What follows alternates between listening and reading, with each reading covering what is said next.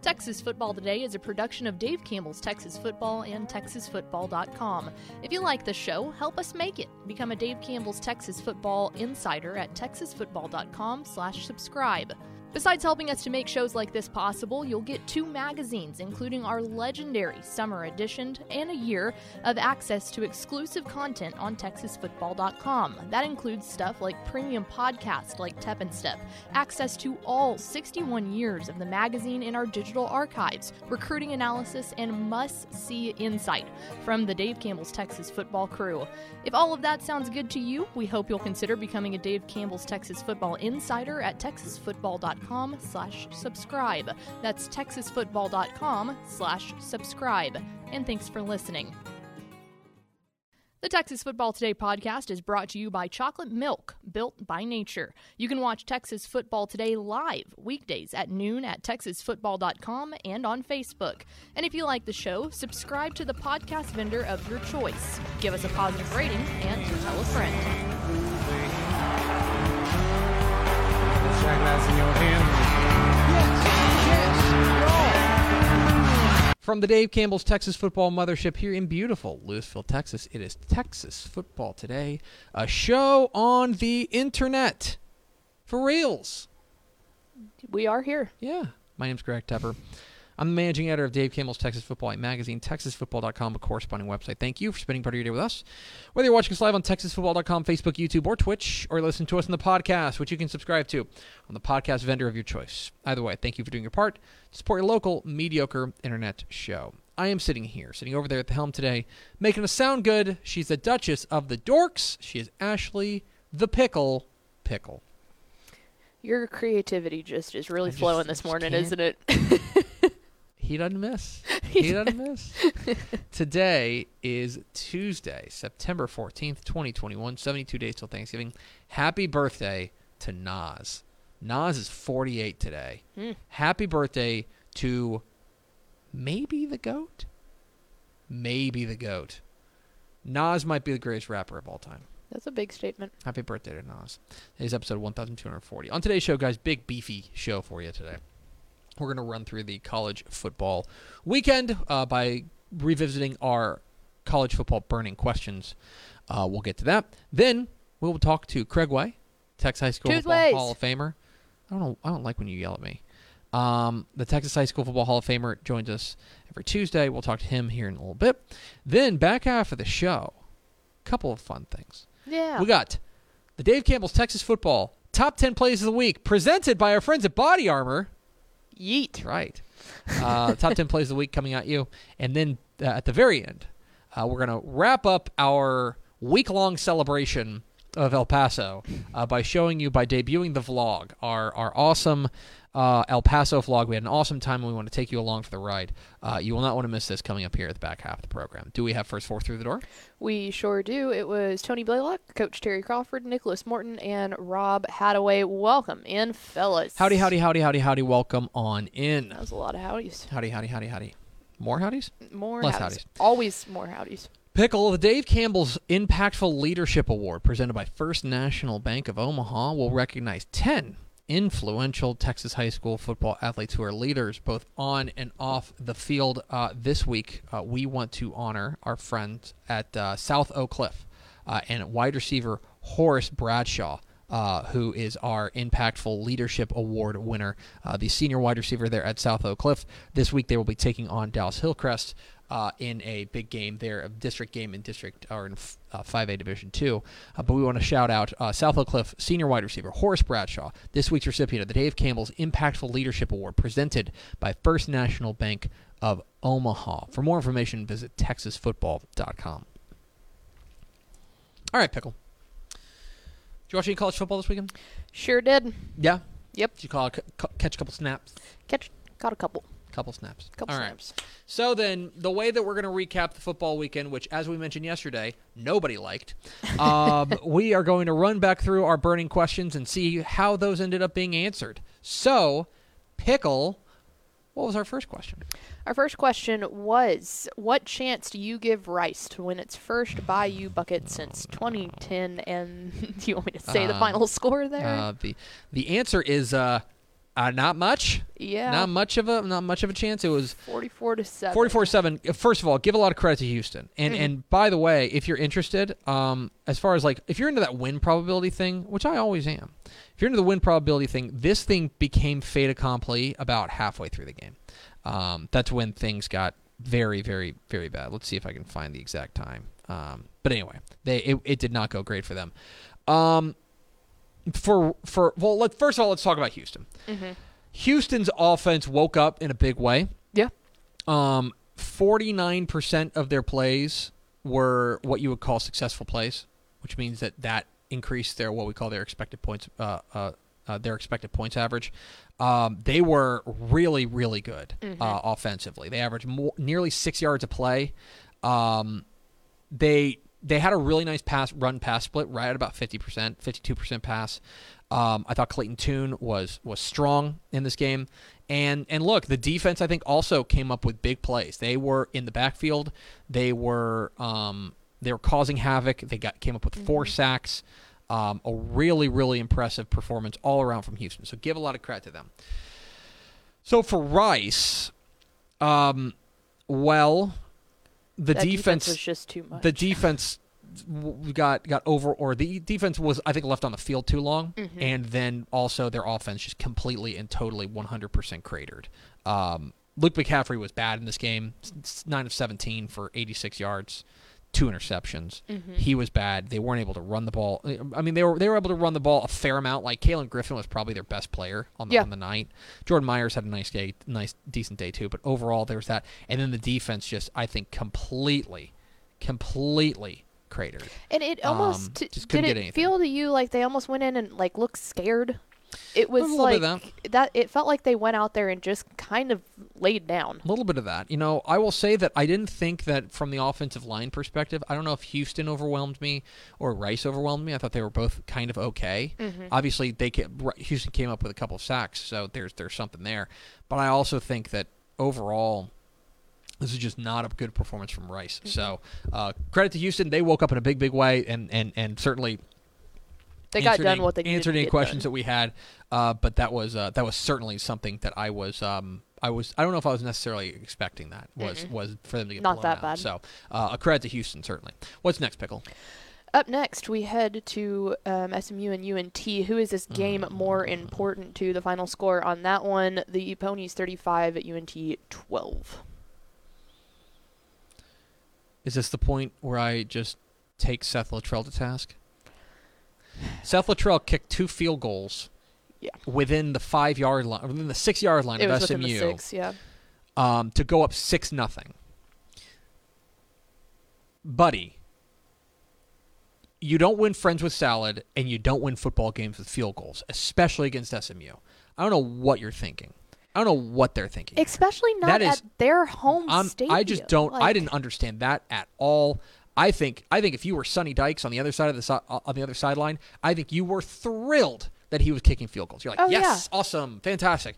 A, a, a, a, really, really disappointing performance there. I thought from from Coach Littrell. I thought that was disappointing. And and by the way, the offense just never got basically never got close again. You know what I mean? Like, or by the time they got close again, they were it was over, and they were like one of the pro- here's one of the problems I'm seeing with North Texas is their defense. Let's just say, for the sake of argument, I think their defense is a little bit better. Their defense is a little bit better. Yes. a little bit. It I don't think they're the. I don't think they're the. Wor- I don't think they're the worst defense in the nation, which is maybe what they were last. I was going to say it would be in, almost nearly impossible to get to be as bad or worse but than their they were last their year. Their offense has, in my opinion, very clearly taken a step back as far as explosiveness Mm-hmm. is concerned, and that's always been a hallmark for them. Now, give a lot of credit to SMU. SMU came out and they took it. I thought that they played. I thought SMU played fine. I didn't they think, weren't exceptional by I- any stretch. I didn't think that they were spectacular. And and by the way, this is one of those games where people are going to look at the box score and they're going to be like, "Oh, well, North Texas had 564 yards of total of total offense." Mm-hmm. I thought that their offense was, I don't want to say bad, but it was pretty pedestrian. Yeah. Uh, for, for while the game was at least in doubt, and I don't know, they they've certainly lost a little bit of explosiveness when you turn the ball when they lose the turnover margin. That's not going to help either. Um, yeah, I was I was disappointed. In, in Someone North has to Texas in this put faith in one of those quarterbacks. It's like it's like Craven was saying the other day. Pick one Pick one. and go with trust him. You can't you Well- can't have 500 went yards with- of offense and score 12 points. Well, they went with Jace Ruder, and Jace Yeah. Ruder goes. You know, he had. I mean, he just. I just don't think he was very good. I think No. he. You know, he threw two interceptions. You know, 365 yards. I mean, it's one of those things that like the, it's it's weird to say that a guy who threw for 365 yards and a touchdown didn't have a great game, but I just didn't think he had a great game. No. I, I thought that the offense was, was pretty pedestrian. Give a lot of credit to Tanner Mordecai. Uh, three, 309 yards, four touchdowns receiving. Uh, Ulysses Bentley was awesome in this game. Mm-hmm. Um, I think they've got a new number one target in Rashee Rice. I think he's a stud. Um, you know, Reggie Roberson. They they were they were North Texas was pretty sure they weren't going to let Reggie Roberson beat him. You know, he ended, he, had, he got targeted six times, so they they went to Rashee Rice. They spread the ball around a little bit. It was impressive for SMU. So. Uh, as far as who's more important to, North Texas certainly didn't play like it was important to them. Nope. What's next, Pickle? Speaking of not playing like it's important to you, how worried should Texas fans be about the Horns going into a hostile environment? And the answer was quite concerned. Uh, very, very concerned, and I think that you saw that. I think They you got saw, their pants pulled down. I think you saw a team that got bullied up front, um, which I don't think they were expecting. They got absolutely dominated up front, and that was really, really interesting. Now, look, I think that the defensive line played okay. Like if you're talking about if you if you want to talk about places that they were okay, I think that the defensive line was okay um, for the most part. Uh, but they gave up a number of big explosive plays, Mm-hmm. and that ain't gonna cut it. That ain't gonna cut it. Um, you know that No. that was the thing. On on balance, I think that the the Texas defensive front did okay, but they also gave up like nine big runs, and it's like okay, well that's not gonna that's not gonna work. Um, I don't know. It was it was a super disappointing like f- talk about fall back to earth. Um, you know, result, and, and it all comes back to what they did up front, especially on the offensive line. The, over, the offensive line was overmatched. Now we can talk about the quarterback situation.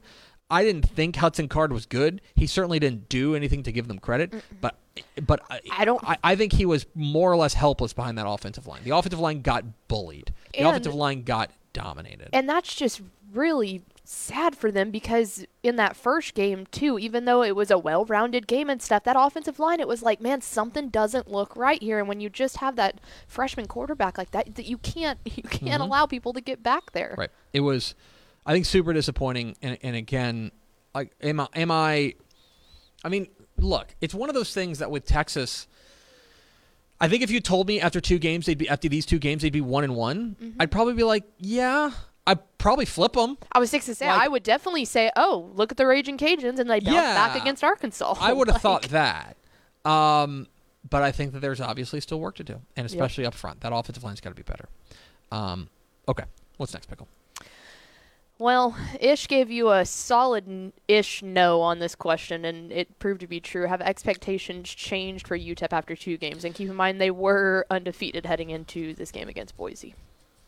And I don't. I don't want to be mean to our friend Dana Dimel. I don't want to be mean to our friend Dana, Dana Dimel. But um,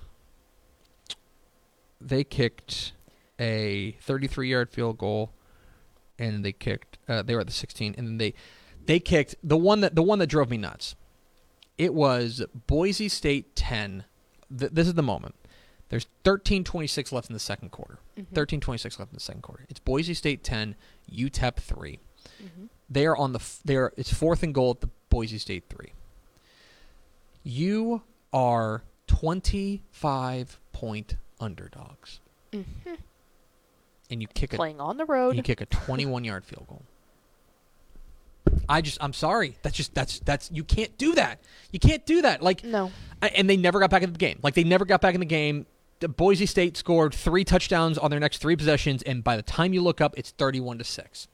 It's like, okay. Um, now look, you know, if you're talking about what went wrong for UTEP, like besides everything, um, one of the things that really stunk, um, their their their punting situation is bad.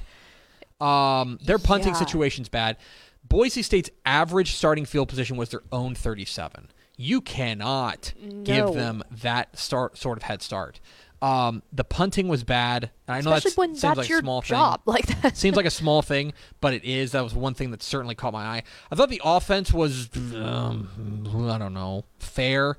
Uh, Gavin Hardison, I thought was okay in this one. You know, 214 yards. He did throw three picks, uh, They needed that defense to do just anything. but there was no there was nothing. there was no running game too. Like there was no running game, and that was Mm-hmm. that's what really cratered them. The off the, the the passing game was.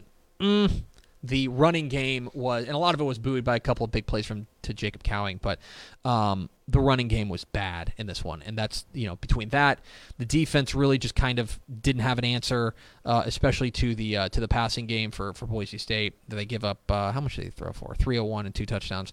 I don't know. It was a disappointing disappointing fall back to earth for for Boise State, or for rather for for, For I was like, not for Boise. No, Boise felt pretty good. they felt pretty good. What's next, pickle? Let's talk about one of the teams that actually left the weekend happy, and that was UTSA. The question was Sincere McCormick over under on 149.5 rushing yards. You said yes on this one. I said over, You said over. and he ran for. Where is it? There's no way that's right. Did I have that right? Oh my god. I can tell you that UTSA shut out Lamar 54 to 0 Yes, for yeah. anyone who didn't see the yeah, if you didn't of see that, let me make sure I pull up their. Um, no, Sincere only ran for four. they- That's right. He only ran 46 yards. Yeah. He only ran 46 yards. He only carried the ball seven times. Um, yeah. And then they pulled him. Um, yeah. I mean, no notes for UTSA. They did what they should do against an FCS team. They drilled Lamar. Good job. The under hit. Oh well. What's next, pickle? Up next. And a part of that, re- by the way, I'm sorry to interrupt. A part of that reason is because, um, again, UTSA's starting field position was uh, their own was their own 37. Like they, that was their average starting field position. but punting is not good. What's next? Up next, what it was what is Texas State's biggest concern heading forward? Well, Um, dub. I mean, they got a win. They got- a win is a win. Wins are wins, and 23 and ask, 17 ask Texas if they would like an ugly win. Yeah. Right. Um, so I would say that their biggest concern right now is I know Ish said well, part Brady of it is now McBride. Jaron Morris is out. What what'd you say? Ish said Brady McBride. I Brady McBride that. was not awesome in this game, um, and the offense was not awesome in this game. It's just inconsistent. Um, they ran the ball actually relatively well, I thought. Um, you know, McBride and then and then uh, Calvin Hill ran the ball well. Brock Sturges ran for two, t- kind of vultured two touchdowns in this game. Um, I would say it's twofold. One is they've got to get more from the passing game. Passing game is, is kind of holding them down, holding them back right now. The other thing that I would say is uh, their their pass defense has got to get a little bit better. And, and losing Jaron Morris, it sounds like for the year, is certainly not going to help that. A win's a win, you take it. But for Texas State, there are certainly a few red flags that I'm a little bit concerned about. So there you go. What's next, pickle? Well, here's a question that uh, almost happened. Is this a letdown game for Texas Tech? And SFA Man, almost had their number. I told y'all. Um, Final SFA's 28-22 on that. 28-22. SFA's throwing into the end zone in the final play, basically. Mm-hmm. And, um, you know, look, I, I will say this. I think the Tech defense is pretty clearly better. One of these touch, one of those touchdowns was a pick six for um for for SFA. Mm-hmm. So the defense I think is pretty clearly taking a step forward, but there's still obviously a lot to work on offensively. A lot to work on offensively, and Tyler Shough has got to be better. Mm-hmm. Um, they were without um, golly, they're they're SaRodorick Thompson. Uh, so they went to Taj Boyd again, but they were not able to get a ton going on on there. And plain and simple, they just they turn the ball over too much. Uh, they've got to be cleaner. They've got to be cleaner. But again, this is the this is the week where we relish in ugly wins. Yep. ugly wins are ugly wins, and so Tech gets an ugly win. What's next, Pickle? Another slightly ugly win was uh, TCU over Cal, who will get the most carries for TCU on Saturday. And I think our helmet stickers answered I think we nailed one. it. Yep. Um, Zach Evans got the most carries for them. Is that right? Did he have more carries than Max Duggan? That's kind of the question. Oh. Um, a he had 21 Final- carries. Max Duggan had 16. Okay, yeah, final Um, score on that one was 34-32. 34 32. And thank goodness because the running game was what really kind of buoyed them, you know? Now, I think, uh, you know, the, the, the, the passing game was just kind of there. Like Max Duggan threw for three. again, the numbers are impressive 228 and three touchdowns, but I think that the real difference maker in this game was the running game um, with Zach Evans, who was, uh, I think, pretty clearly the best player on the field. Max Duggan's probably 2nd You know what I mean? I was six to say it's like we talked we talked about that a lot last year. Max Duggan is good for what some you need though. him to do, but it's like you can't ask him to go out there and do everything. And it looks like maybe they're finally starting to figure that out. Here's what's a little bit concerning is um, Cal was able to hit like five really explosive plays, and Cal guys, Cal stinks at throwing the ball. Like they stink, um, and and so that's a little bit concerning, especially considering there are going to be other teams that T- are on TCU's schedule that can throw the ball a lot better. But again, ugly wins are still win. Uh, the Solid Verbal, which is an excellent podcast, is fond of saying "win your clunkers." Yep. Right? TCU put out a clunker, especially defensively Yes. especially defensively, um, and they still won. And and and that I think is, is certainly worth worth celebrating. So there's that. What's next pickle? Up next, on a scale of 1 to 10, how worried are you about the Baylor offense? And I believe it was said if they flub this one, then the worry Yeah. gets high. But 66 to 7. uh, Sixty six to seven. Every, got their stuff done. everything is is good. Uh, no notes. Uh, their offensive expected points. Uh, your their EPA was forty one point two, which is uh, crazy. Um, they were able to do a little bit of everything against Texas Southern. Uh, Mm-hmm. they were able to get Gerry Bohanon going. They were able to get Abram Smith and Trestan Ebner going. That three guys run for more than 100 yards in this game. What was their total yardage? 737. Um, now, look, let's not go crazy. Texas Southern hasn't won a game on the field since 2018 This is a data trap game. this is not just a bad FCS team. This is a, a very bad FCS team. But you know what? If the if the question was how worried are you about the Baylor offense, I have certainly downgraded my worry because they looked like against against the team that they should dominate, they went out there and dominated offensively. What's next, pickle? On the topic of ugly wins, is this a Ooh, trap game for Texas A&M? The with ugliest a final score Well, and- of 10 to 7. It was huge. And this is weird because like so this is this is a weird thing. Cuz I don't know if it's a trap game. I don't know if it's a trap game. How much do you put into the fact of um Haynes King getting hurt? Yeah. Now look, here's the thing. Zach Calzada bad in this game. And I know he got better as this- as the game went on. He he made a couple of big boy throws in the fourth quarter, including the the, the game winning touchdown Mm-hmm. pass. But let's be real about this. Zach Calzada was not good in this game. No. He was not. And he has to be better against much better teams in Colorado because it sounds like Haynes King's going to be out at least until the middle of October. And by the way, then he's coming back from a fractured ankle, a fractured tibia. So, like, I mean, it may not, he may not be 100% right away. Um, now, give a, give a ton of credit to the defense. The defense was spectacular Yes, and they were. s- almost single-handedly won this game for for for for A&M. Mm-hmm. They are ferocious. They are as advertised. That defense is legit. Mm-hmm.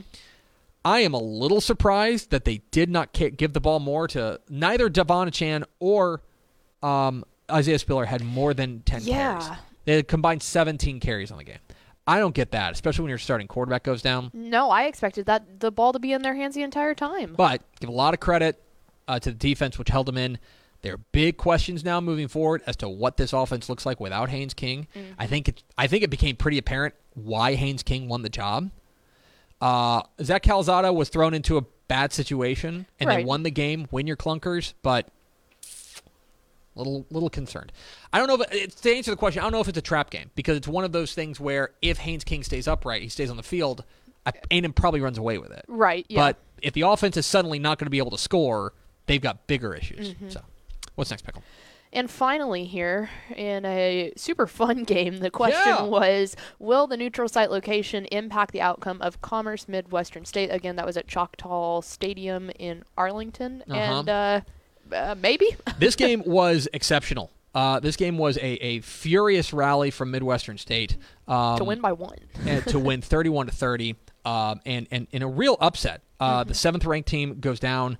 Um, an exceptional, exceptional win, a 23 point, uh, uh, you know, rally to win this game. Uh, they took the lead, 25 seconds left on a five yard touchdown pass from Dylan Sterling Cole, Spring Westfield, uh, to Sam Hodges.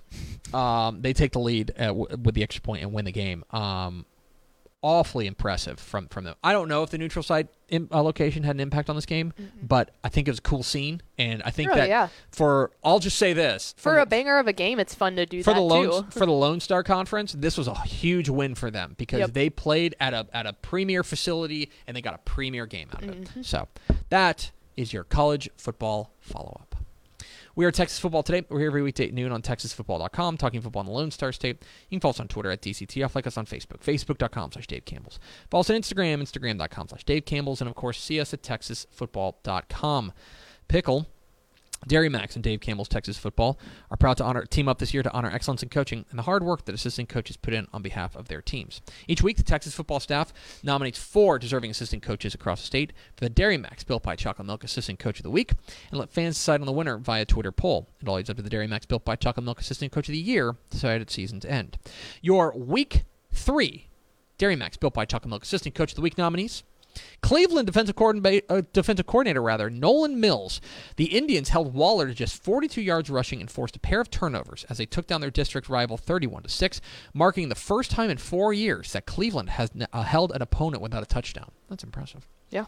Johnson City defensive coordinator Brian Jacobs. The Eagles are off to a 3 0 start thanks in large part to the defense, which held Boerne Geneva to just 5 yards rushing and forced 3 turnovers in a 21 14 victory.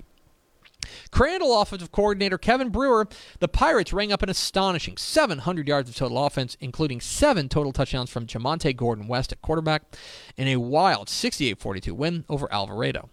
And finally, San Antonio Burbank offensive coordinator Tyrell McCray. Fueled by 349 yards and four touchdowns passing from quarterback Ramiro Salazar, the Bulldogs put on an offensive clinic against previously unbeaten San Antonio Kennedy, rolling up 521 yards in a 50 to 28 victory. So those are your 50 38. Anyway, those are your week three Dairy Max built by Chocolate Milk Assistant Coach of the Week nominees. Uh, Cleveland defense coordinator Nolan Mills, def, uh, Johnson City defensive coordinator Brian Jacobs, Crandall offensive coordinator Kevin Brewer, and San Antonio Burbank offensive coordinator Tyrell McCray. Vote now on Twitter at DCTF. Pickle, let's go to the hotline and let's bring in the Hall of Famer himself. You see him on High School Scoreboard Live on Friday nights on Bally Sports Southwest.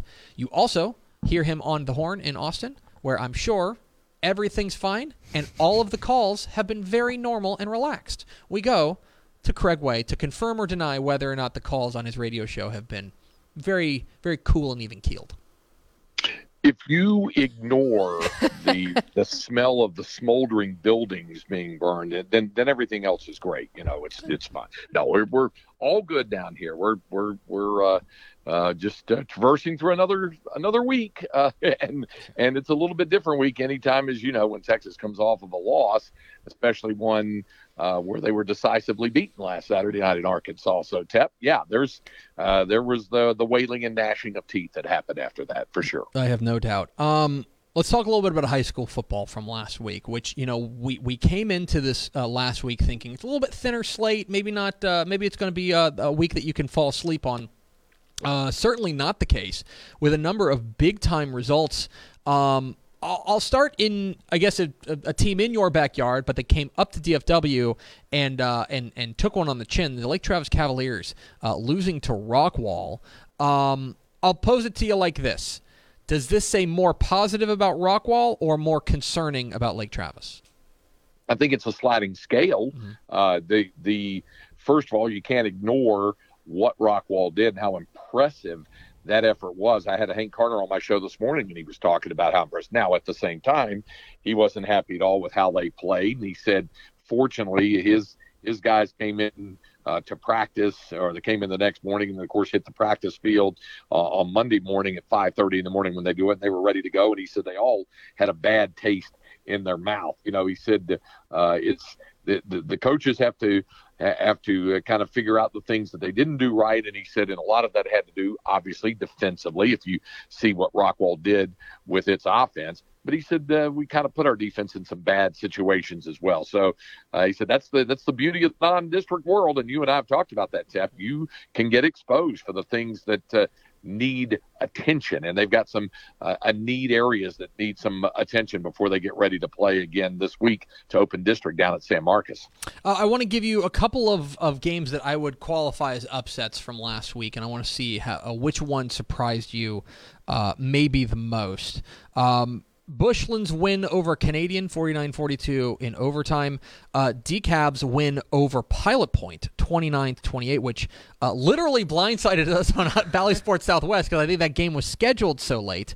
Uh, or I'll throw at you, um, you know, actually a, a, guy that we had on our uh, a guy that we had on our show yesterday. Redwater is off to a 3 0 start. They beat Edgewood 36 to 14. Which of those three upsets uh, springs to mind as far as uh, surprise is concerned?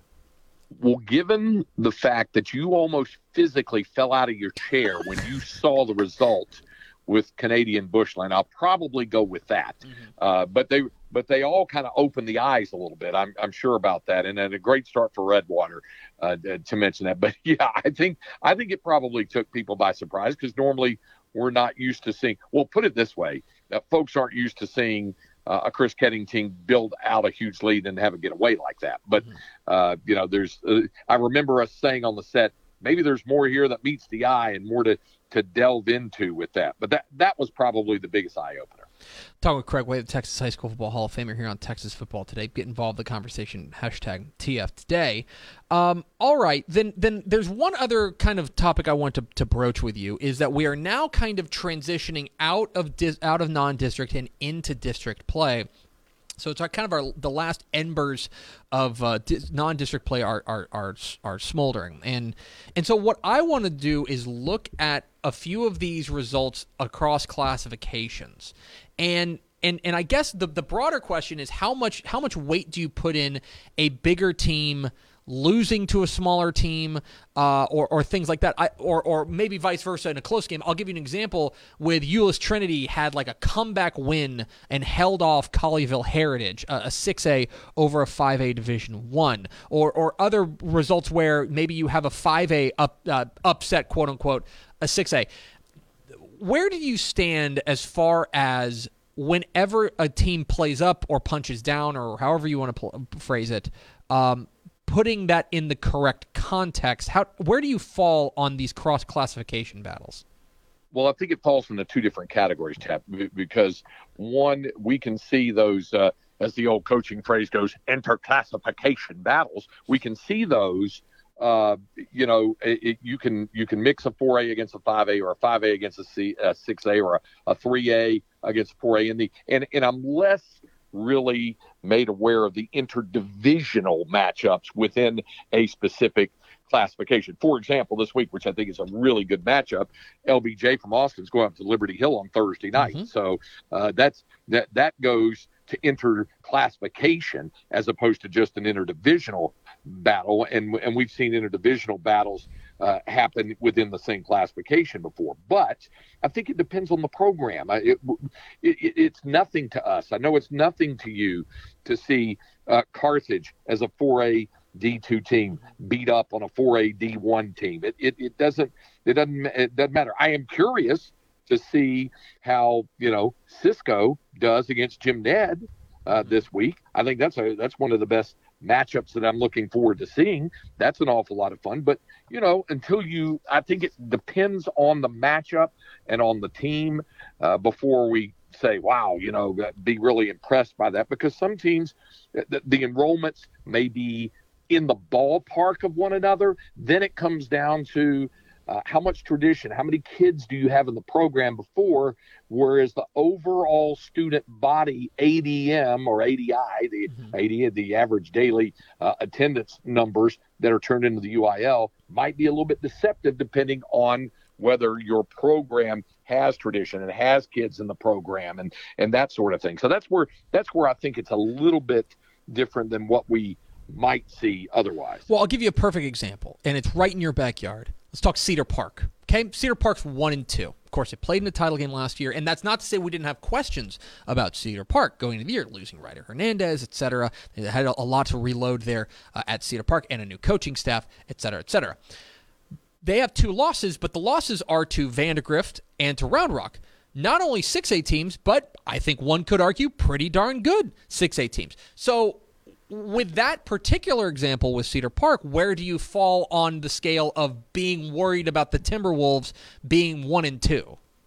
Well, that that goes to your phrasing again, a perfect example because Cedar Park, as a, a high enrollment 5A D1 program, that has a lot of kids in the program, uh, uh, a couple of state championships under the belt, a, a long winning tradition. Uh, they've taken a couple body blows like this from Area 6A program. The Vandegrift thing's a big rivalry.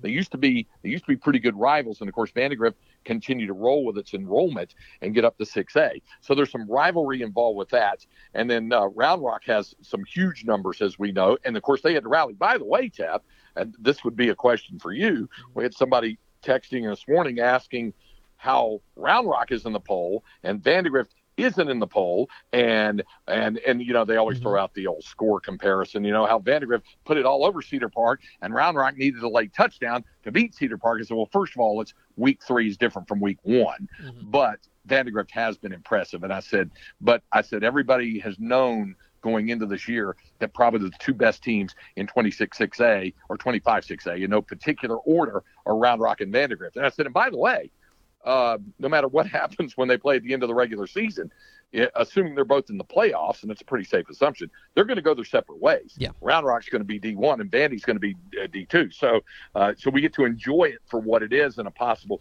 district championship. Those are all those kind of great discussions that are fun to have. I know you like to dive into them. Sure, and I can actually answer that person's question. I would say that the reason the Vandegrift is ranked and Round Rock is not is because, uh, yes, they have a, a, mutual opponent in, in Cedar Park. They both get a win over those. I would say that plain and simple, Vandegrift has played a tougher schedule overall. Their other two two wins are over Killeen Ellison and San Angelo Central, including on the road, which you know that's a long, annoying road trip to go to to go to San Angelo. Whereas Round Rock, uh, their other wins are to Hewitt, oh, Hewitt Midway, who is a good name brand, but is also 0 3 this year, uh, and Belton. You know what I mean? So I would say that plain and simple, the, the resume for, for Vandegrift is a little stronger. Round Rock's certainly on our radar, especially after what they did last week. And if Round Rock goes and they beat Cedar Ridge, which I think that they will this week, then maybe they can crawl into that ranking. Anyway, one last question for Craig Way, the Texas High School Football Hall of Famer, who joins us every Tuesday here on Texas Football Today. I'm going to do your favorite game, Craig, and I know you're going to get me back on Thursday, so I might as well just get the first blow in. I'm going to give you three games. You can teleport to one of them. And I'm going to give you three games, I believe, across different classifications. I think that's right. I think, the, the, in fact, these are all cross classification matchups. How about that? You can either okay. go to Highlander Stadium and watch the aforementioned Rockwall Yellow Jackets take on Highland Park uh, where they've only lost twice since 1998. Or you can go to Tuscola and watch Jim Ned take on Cisco in a matchup of unbeatens. Or you can go to the Golden Triangle and you can watch Newton and West Orange Stark. Which of those three are you going to teleport to?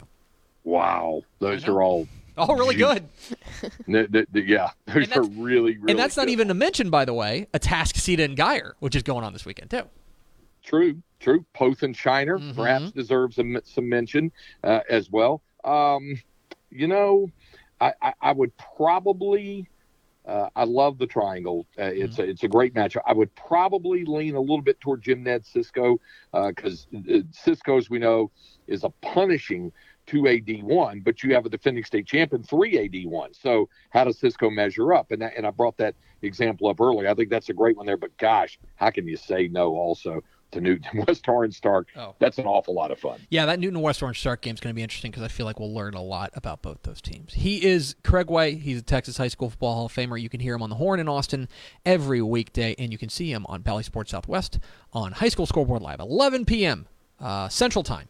Uh, on Bally Sports Southwest alongside Rick Renner and myself. Craig, appreciate your time, and I imagine I'll be talking to you soon. Looking forward to it. Thanks. There he goes. Craig Way, Texas High School Ball Hall of Famer, joins us here on Texas Football Today every Tuesday. Tuesdays. We are Texas Football Today. I'm just powering through that. Texas Football Today. We're here every weekday at noon on TexasFootball.com, talking football in the Lone Star State. You can follow us on Twitter at DCTF, like us on Facebook, Facebook.com slash Dave Campbell's. Follow us on Instagram, Instagram.com slash Dave Campbell's, and of course, see us at TexasFootball.com. Hope you'll consider becoming a Dave Campbell's Texas Football subscriber at TexasFootball.com slash subscribe. That'd be super rad of you if you did that. Did you see the tweet I sent out yesterday? I sent out a lot of tweets. No. Well, I mean, I saw tweets. So, I don't know which one you were so I guess it was Will. Oh, uh, about the, wife. The yeah. chicken, the chicken fried steak. Yeah, fantastic. It was like, it was like chicken fried steak with like a flag in it, and the flag said Dave Campbell's. Um, I just my my wife brought up. She goes, you know, my dad. Her dad's a banker, and she said, you know, my dad. Whenever somebody would come in, they would open an account. They would give them an apple pie. It's like a they're kind of a small town bank. Um, and that was that was evident by the uh, yeah, apple pie. Yeah, I know. Sometimes, yeah, questions questions that don't need to be asked. Um, but she goes, "What if you guys, with every subscriber, like you just sent them a chicken fried steak?" And that is not the worst marketing plan I've ever heard. Pretty darn good. I would say it's pretty on brand. has her thinking She cap on. Dave Campbell's Texas Football is proud to honor one head football coach in each classification with the Coach of the Week award. Each coach recognized with this honor typifies the best in Texas high school football. Your Week 3 Dave Campbell's Texas Football Coaches of the Week. In 6A, Matt Meekins from Spring Westfield. Coach Meekins' Mustangs embraced the underdog role this week against fourth ranked North Shore and controlled the game from start to finish to earn a huge 27 21 win, serving notice to the Houston area that Westfield is indeed a force to be reckoned with in 2021. In 5A, Frank Sandoval from West Mesquite, in his second season leading the Wranglers, Coach Sandoval's squad made major strides, improving to 2 and 1 on the season with a convincing 57 36 win over Saginaw Chisholm Trail. In 4A, Russell Lucas from Sweetwater. Coach Lucas sw- earned his first win as head coach at Sweetwater as the Mustangs took down San Angelo Lakeview 47 20 for the program's historic 700th win in program history. Sammy Ball going crazy. in 3A, Josh Reynolds from Bushland. Coach Reynolds' Falcons pulled off the comeback uh, of the of the weekend in Texas high school football, rallying from a 35-7 halftime deficit to uh, uh, to defending 3A Division II state champion Canadian 49-42 in overtime. In 2A, Ruben Torres from Marlin. First year head coach Ruben Torres has come to Central Texas from El Paso and starting to turn this once proud program into a force again, as the Bulldogs improved 2 1 the season with a 34 29 win over Valley Mills. In 1A, Ken Davis from Lingleville. The Cardinals wrote a second quarter surge that saw them outscore Blanket 30 to nothing in the in a in a remarkable upset over previously unbeaten Tigers 60 to 12. In the private school ranks, Greg McClendon from Midland Christian. Longtime coach McClendon reached a special milestone on Friday 200 career wins with an emphatic 47 22 win over Boerne. Congratulations to Coach McClendon. Those are your Week 3 Dave Campbell's Texas Football Coaches of the Week. For more information, visit texasfootball.com. Pickle. There's high school football action all across the state this weekend. Big time plays, big time playmakers, guys going nuts, Yes. all sorts of craziness. and it was your job to narrow it down to 10 plays. Which is a difficult job. Now you know how I feel with the player of the week thing. It is right? a difficult job. It's tough. Here it is, presented by our friends at Body Armor. The Dave Campbell's Texas Football Top 10 Plays of the Week from Body Armor. The snap fakes the handoff. Bo looking. Bo throws to the end zone. Diving catch. Touchdown, Isaac Norris. What a play. It's going to be another play action and a high pass intercepted. It's a wide open lane to the 45, to the 40. That's number three, to the 20. And he's still on his feet, cuts it inside. Five, touchdown.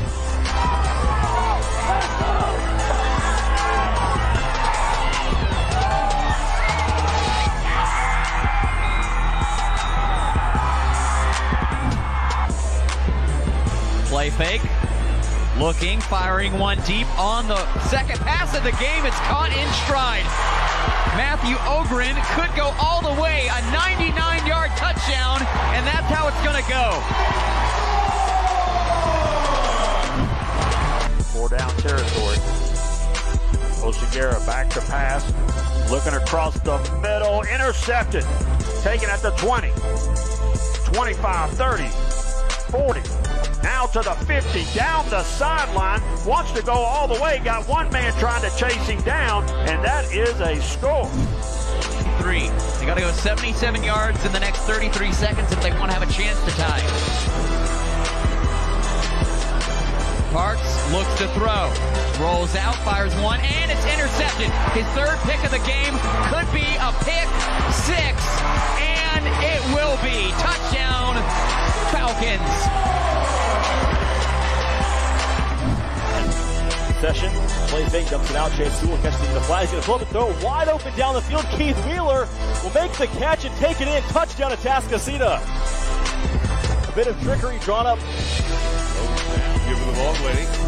And Lovelady will keep going. 25, 20, 15, 10, 5, touchdown. Devon Lovelady. optimism.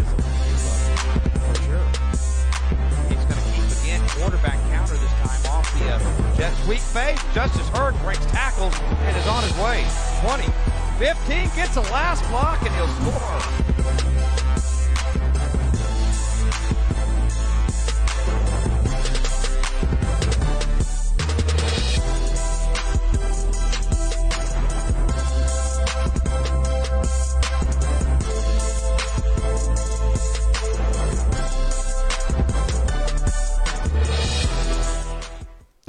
Much for watching Dave that Campbell's Texas Football Top 10 Plays of the Week presented by our friends at Body Armor. You can see that on our YouTube channel. I think it's on our social media channels as well. Make sure you go check that out. And remember, if you've got a play that you think should be top 10 worthy, tweet it to us. Hashtag DCTF Top 10. Hashtag DCTF Top 10. Yeah, people have been doing. Shout out y'all who've been doing a good job uh, getting those over to us. But yeah, keep it up. It it makes it fun. It is fun to get to go through all those different Yeah. plays. exactly right. All right, Pickle, one last thing to do today on this very, very beefy show. And that is to wrap up our trip to El Paso. So With about 12 minutes of The- nonsense. the the Dave Campbell's Texas football crew packed up, got on planes, flew to El Paso last week for El Paso for a, a wonderful trip to the Sun City. Uh, had an awesome time, but don't take my word for it. Here's the week three vlog from Dave Campbell's Texas football on Texas football today. So we're here at the airport. There's Will Wilkerson. As me and Will are here early at the airport, and the slackers, notably Greg Tepper and Ashley Pickle, are nowhere to be found. Do you think they're gonna make the flight, Will? No, absolutely not. All right. Well, they'll be sad when they miss out on El Paso because we are gonna get our we're gonna eat our weight in good food. Yep. There you go. we made it to the airport. Tepper's right here, questioning what we're doing. Uh, we did have to leave Ish behind. We did. Because uh, somebody didn't have pre-check. Rough. Rough. Here we go. You ready? I'm ready. Are you ready? Ready.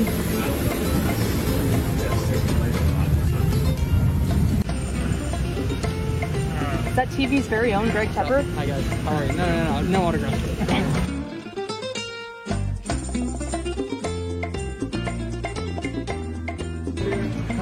We made it.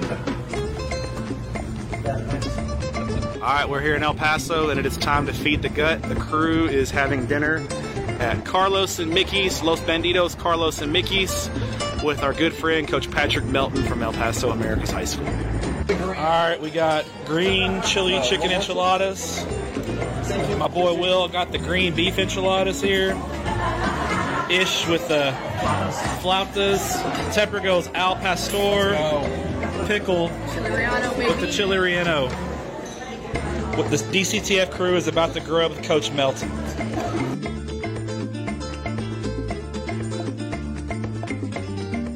All right, the DCTF crew is headed out for a day on the town in El Paso.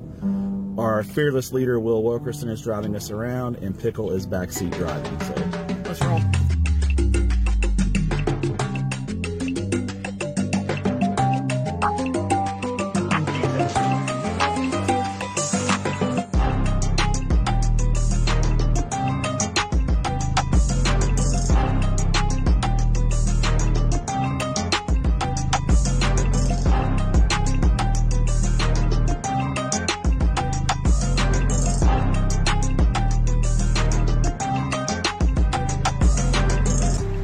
Time for lunch on Thursday, and the DCTF crew is headed to L&J Cafe for what we hope is good food. There's Will and Ish walking in. We're about to get our grub on. And of course, Pickle in the house. All right, the DCTF crew is about to grub. I got steak enchiladas. Will got the ground beef enchiladas. Pickle and Ish went with the huevos rancheros. Basic Tepper went with steak tacos.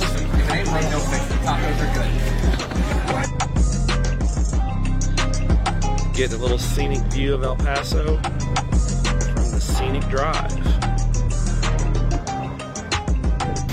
All right, y'all. The DCTF crew has arrived at El Paso High School for the Thursday night game of the week. El Paso High and Socorro. It's the Lady on the Hill. It's one of the most iconic Texas high school football stadiums in the state. Jones Stadium. And our own Greg Tepper is going to get to experience it for the first time. It's going to be a cool night.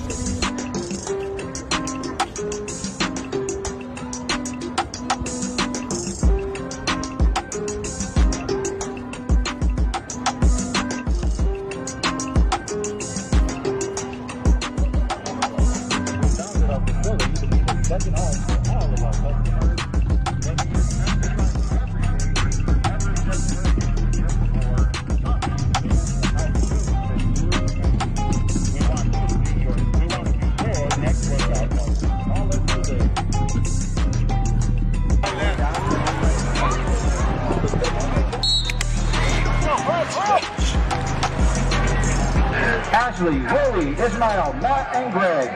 Welcome to the El High School and historic R.R. Jones Stadium. We hope you enjoy your visit.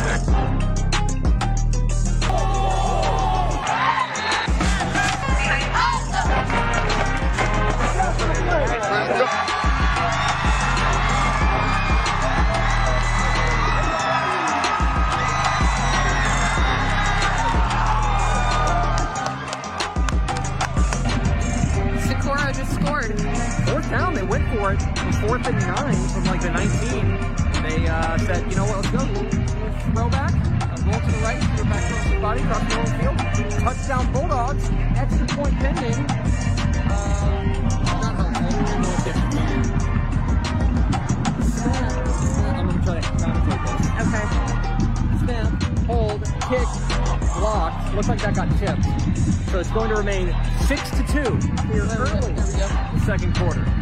So El Paso High has hooked us up with an amazing halftime meal with homemade tacos, rice, and beans. Greg Tepper, noted taco expert, what is your take on the tacos that El Paso High has fed us today?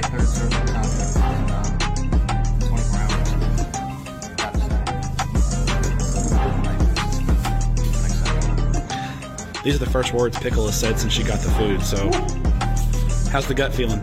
It's, it's having a heyday. It's awesome.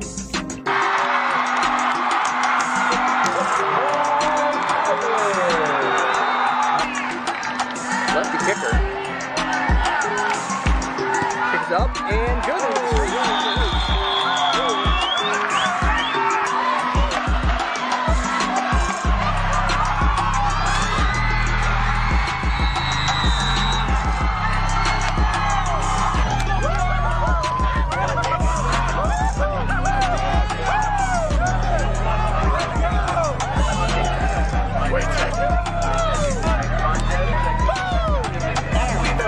Yes, it was, man.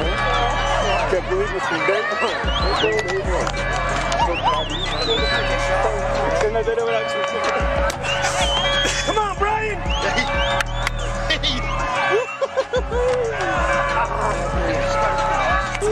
Listen up. How's that feel? I've been waiting for this since March 8th, 2019 when I first met you guys. You guys have been busting your butt. And it took a while but to believe. And this is what happens when you truly believe and you truly love and you truly trust. Keep believing, keep loving, keep trusting. You got me?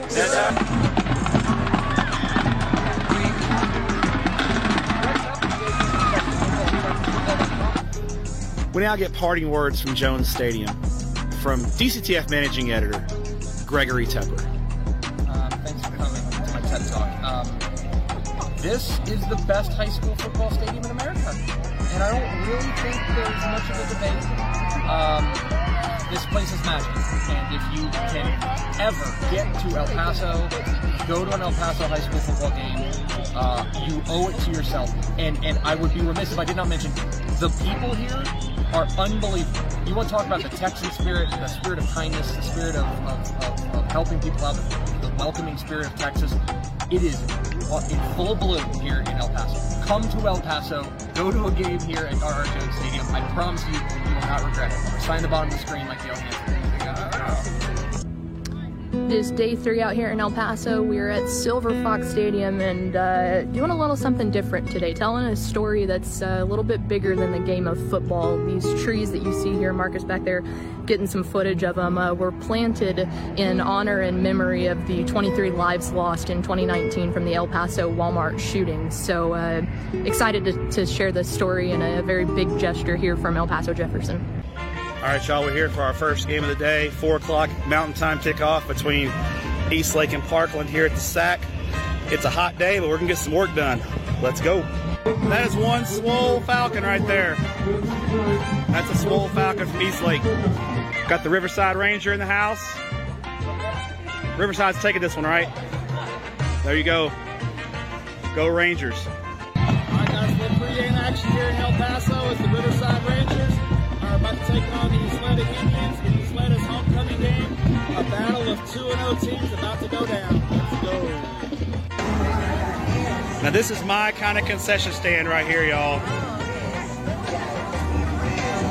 Got the man over there frying up some churros right there. Got some kettle corn, some chips, drink, all good. So I missed it earlier because I was doing a hit, but you see this big old red heart here on the field of Silver Fox Stadium. Well, it's because there is a children's hospital right there, and in between the first and second quarter, the entire Jefferson team lines up on the end zone right back here behind me, and they wave to the children in the El Paso Children's Hospital. So super, super cool gesture here from the Silver Foxes.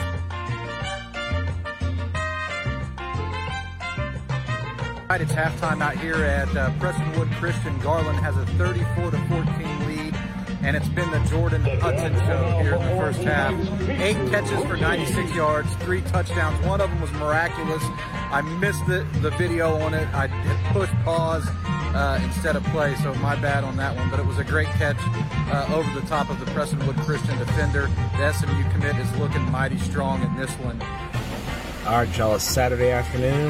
The DCTF crew is back from our weekend in El Paso, and I am back in the DFW Metroplex at beautiful Kincaide Stadium in Dallas as we will have the South Dallas Super Bowl kicking off at 6 o'clock Saturday evening as old rivals Dallas Madison and Dallas Lincoln will do battle for bragging rights on the South in South Dallas.